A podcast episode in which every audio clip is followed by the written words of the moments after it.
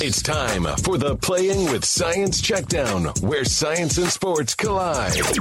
And for that, we're pleased to be joined by our friend Dr. Eric Goff. Doctor, we'll get to you momentarily. First, let's cue up the highlight machine. Trickeration. Help the Lions beat the Packers at Lambeau Field. Dr. Goff, take us through the play, if you would. Sure. We know that kickers want the ball laces out when they kick it. Well, Matt Prater likes the ball laces out when he throws it. When Prater received the direct snap, tight end Levine Toilolo was all by himself on the left side of the Packers line, which made the trick play so effective. Prater threw the ball barehanded by holding it with the laces on the side of the ball opposite his hand.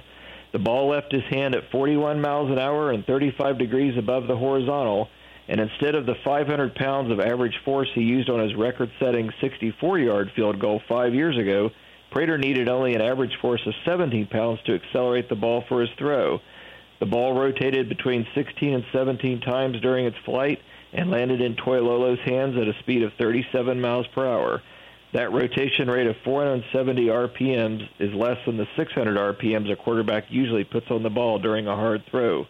And the ball Prater threw rotated about eight times faster than the beating frequency of a resting person's heart the Packers would have had a better chance had someone lined up across Toilolo.